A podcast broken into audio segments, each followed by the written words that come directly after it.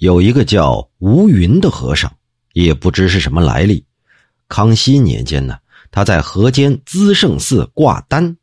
这佛门弟子如果是行脚僧，跑到了别人的寺里是可以暂住的，这个就叫挂单。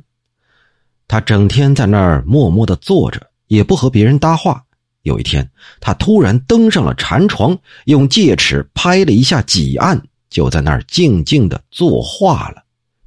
几案上留下他的一句寄语：“削发辞家敬六尘，自家且了自家身，人民爱物无穷事，原有周公孔圣人。”按说呀，这佛家的主张其实更近于墨家，而这位吴云和尚却是接近先秦时候的杨朱学派呀。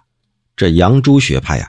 主张就是贵生重己，非常重视个人生命的保存，也不侵夺他人，当然就更反对他人对自己的侵夺，号召大家不要损害别人，也不要舍己为人。